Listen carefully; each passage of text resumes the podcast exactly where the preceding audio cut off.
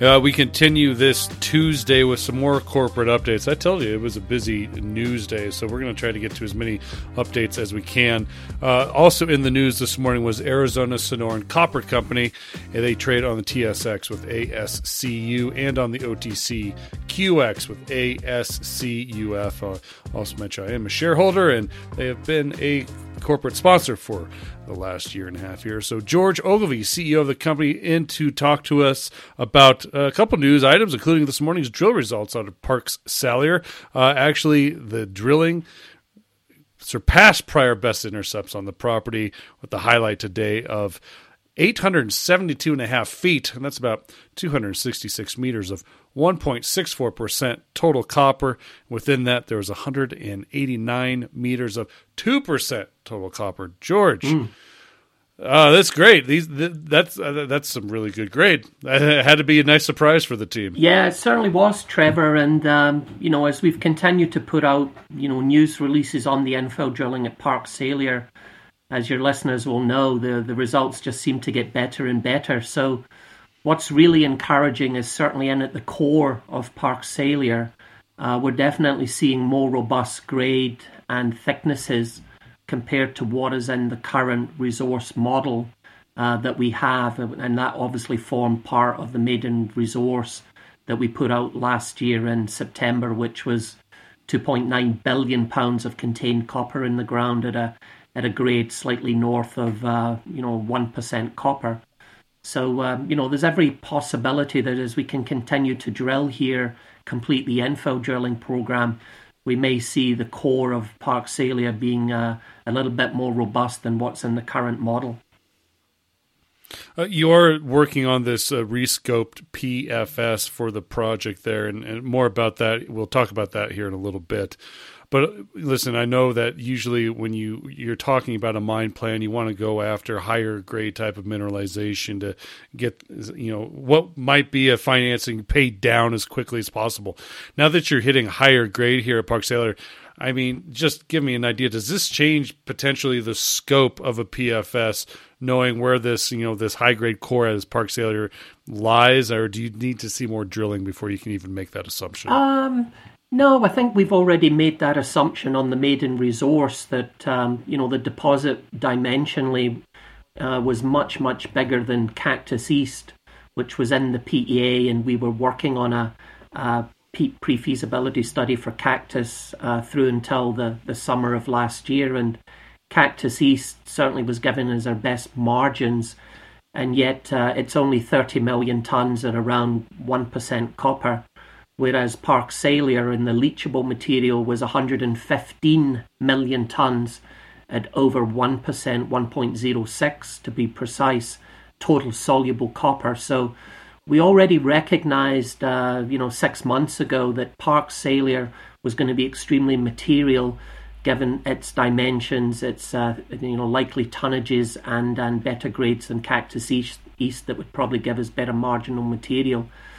And the, and the other key thing that goes along with the grades and uh, obviously the dimensions is the mining method.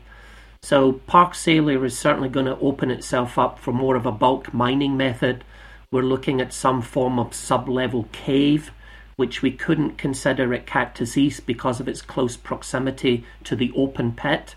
And uh, you know the danger there is that you break through the underground workings into the open pit it can be a health and safety issue, plus it can sterilize a lot of your resource and reserves. We don't have that issue at Park Salyer, given that we're two kilometres to the southwest of the Cactus West open pit. So, certainly, a sub level cave would be probably the preferred mining method here, and uh, that can further reduce your unit costs because you get the benefits of economies of scale. And if you can drive down your mining costs in particular, uh, then obviously you know you've got the ability to improve your margins on uh, on that deposit. Uh, tell me about the ongoing conversations with you know con- contracting crew about the you know mine plan. I know you you mentioned off Mike that that's one of the things you're going to be doing here is meeting with them here in Q1 uh, to talk about you know you know latest developments. But it doesn't seem like the goal the goalposts are necessarily moving per se, but it seems like you have quite a bit of options. And with the more drilling, obviously, the better defined your your model becomes. And what are some of the conversations you're going to be having uh, with that team here the next couple weeks? Well, we went out with uh, bid packages late last year uh, for various consultants to bid on the Rescope PFS. We assessed all of those packages over the Christmas period, and last week we were in communication with the various consultants looking for clarification questions. And uh, this week we will be awarding uh, those contracts. The plan of action is next week to have a kick-off meeting with them uh, physically in Arizona. And uh, of course, one of the key things that we'll be looking for is various trade-off studies to start off the the initial analysis. We've got a substantial portion of work done, obviously, with a PEA and essentially a pre feasibility study that was about 90% complete on cactus.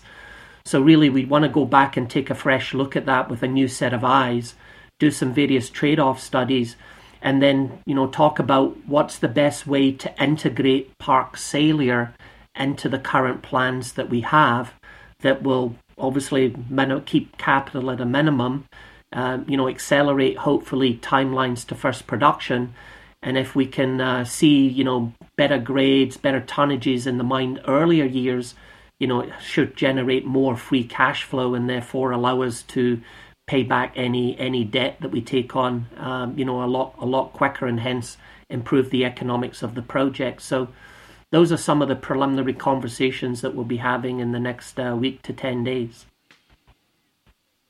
All right. Uh, so there'll be news for the market, who you're awarding that contract with, and then obviously uh, the fun begins after that. But with this uh, ongoing drill program at Park Salyer, uh, you're, you're, more than halfway there. I think you announced like 60% complete. Uh, 27 holes have been drilled out uh, out of about the 46 holes you anticipated. Um, so you got a number of holes still pending here. So I guess as far as exploration work, uh, there'll be more news pending here from that drill program at Park Salyer and getting that resource to better defined. Yeah, that's correct. So that um, 32,000 meter drill program you reference for infill drilling to an indicated resource on 250 foot centers is completed at the end of March. Uh, we get all the assays back, um, you know, probably the middle of the second quarter. And it's at that point in time we can then run an internal resource and update the, the model based on the latest drilling. Once those two drills, however, are finished on that indicated infill drilling program, they will then immediately turn their attention to infill drilling down to 125 foot centres, and that drilling should be completed sometime in the fourth quarter of this year. It's a 27,000 metre program starting at the core and working its way out and uh, that gets us into a situation at the end of the year where we then can rerun the model internally and uh, generate measured resources, which then could be fed into the uh, bankable feasibility study in 2024. And as the listeners know, you know, only measured and indicated resources can convert over to reserves, and uh, measured resources could convert over into proven reserves, which are going to be important for a bankable feasibility study, particularly the first five to seven years of a, of a project of this size and magnitude. Uh, earlier, uh, in fact, I think earlier this month you did mention your uh, the, work plan here for Arizona Sonoran. I mean, it was you know it's it was kind of a massive you know, lay of the land. Here's what we expect to get done here in 2023. I mean, it covers not only the drilling, which you know you and I just talked about, but also uh, metallurgy and permitting. And you kind of talk a little bit about um, your primary primary sulfide upside as well your uh, your partnership with Rio Tinto's Nuton uh, technology is also mentioned in there. I do want to ask you about that. Uh, you know, maybe on the on the end of your answer here, but just kind of give us a lay of the land here on this. Uh, you know, the work plan of twenty three. It's all encompassing. It's going quite quickly here, George. Uh, but you know, I got to admit, you're doing exactly what you said you were going to do when you took on this role of CEO of Arizona Sonoran. And I think just almost what I, I, don't even think it was two years ago. Yeah, eighteen I mean, months ago, not too long ago. Eighteen months ago, Trevor. Yeah. Yeah. So. Um, uh, so walk us through. Walk yeah, us through. Yeah. Here. Yeah. So obviously the MET testing is important. Now, the metallurgical testing for cactus for a pre-feasibility study is already completed. That's uh, done and dusted.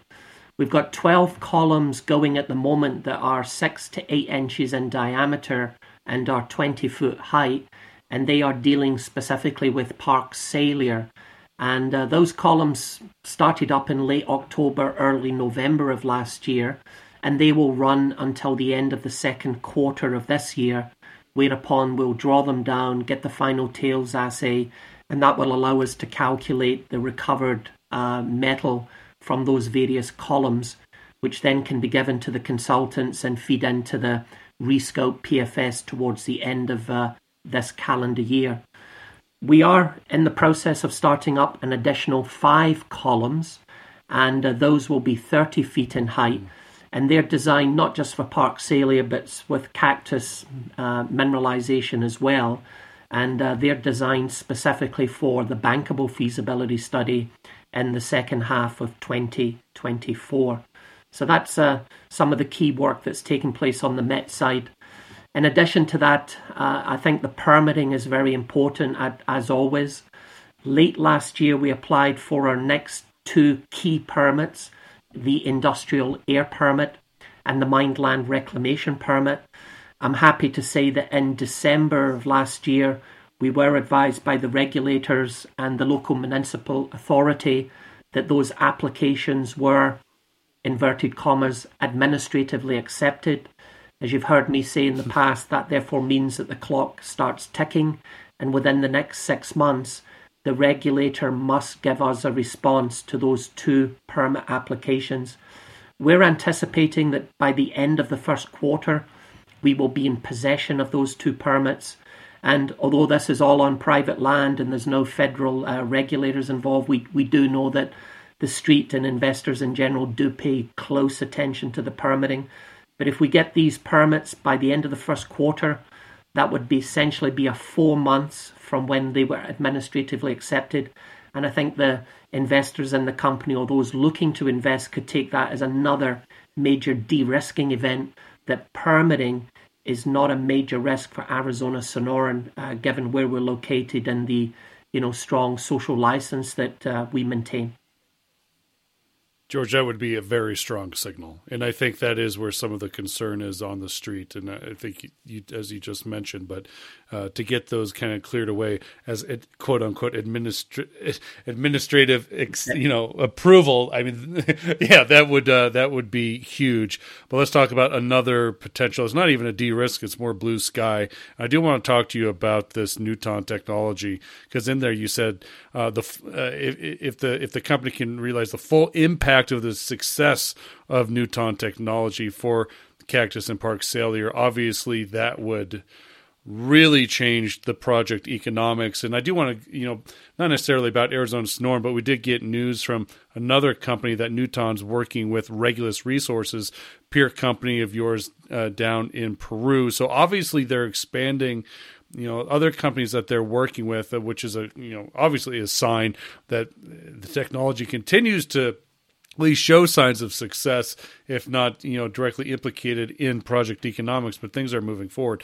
You know, give us a sign of what specifically do you need to see from Nuton and Rio Tinto uh, to maybe put more of that in front of the investors. This is not so much uh, speculation mm. or, you know, something you're trying, but something that is actually hmm. applicable yeah. to the project. Well, uh, late last year, the uh, the physical column test for Nuton did actually start up. Uh, they're being uh, tested at one of their facilities down in Australia at uh, Bundoora. And uh, we're currently scheduled to get feedback from Rio Tinto on the Nuton technology and how it's performing with our uh, ore, ore types uh, before the end of the first quarter. So, um, you know, probably in the next eight to 10 weeks, we should get some initial feedback from Rio on how uh, how that technology is working with our ore types. Our, our uh, intention is to start opening up negotiations with uh, with Rio uh, heading into the second quarter on the back of those initial results on the framework for a commercial agreement. And uh, assuming that we're on the same page and we believe that we could uh, uh, have a fair and reasonable commercial agreement in place. We would then get into detailed negotiations on that over the next two to three quarters.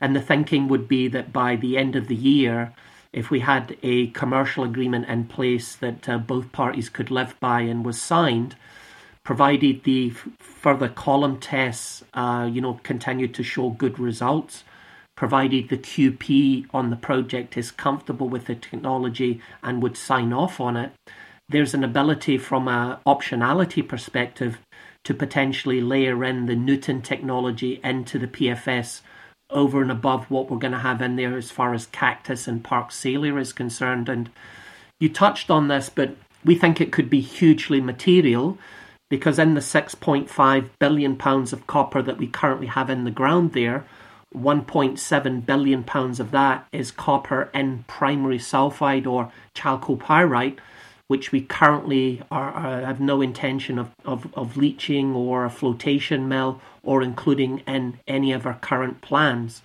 So if we could bring in an additional 1.6 billion pounds of resource into a mine plan, you could certainly see that there's an opportunity to no doubt increase the production profile uh, over what's probably going to be a mine life well in excess now of 25, if not 30 years, uh, with Nuton technology in there, we're probably looking at something that's 35 to 40 plus years and a significant increase in the uh, base case production profile. Uh, that would be huge, uh, needless to say. Uh, okay, George, I do want to finally ask you about a little bit about the macro here behind copper. Uh, I mean, this, I, I, guess, copper on the backs of China reopening and uh, you know, I, I, think that's really the name of the game, and it's lifting a lot of the copper equities, including Arizona Sonoran.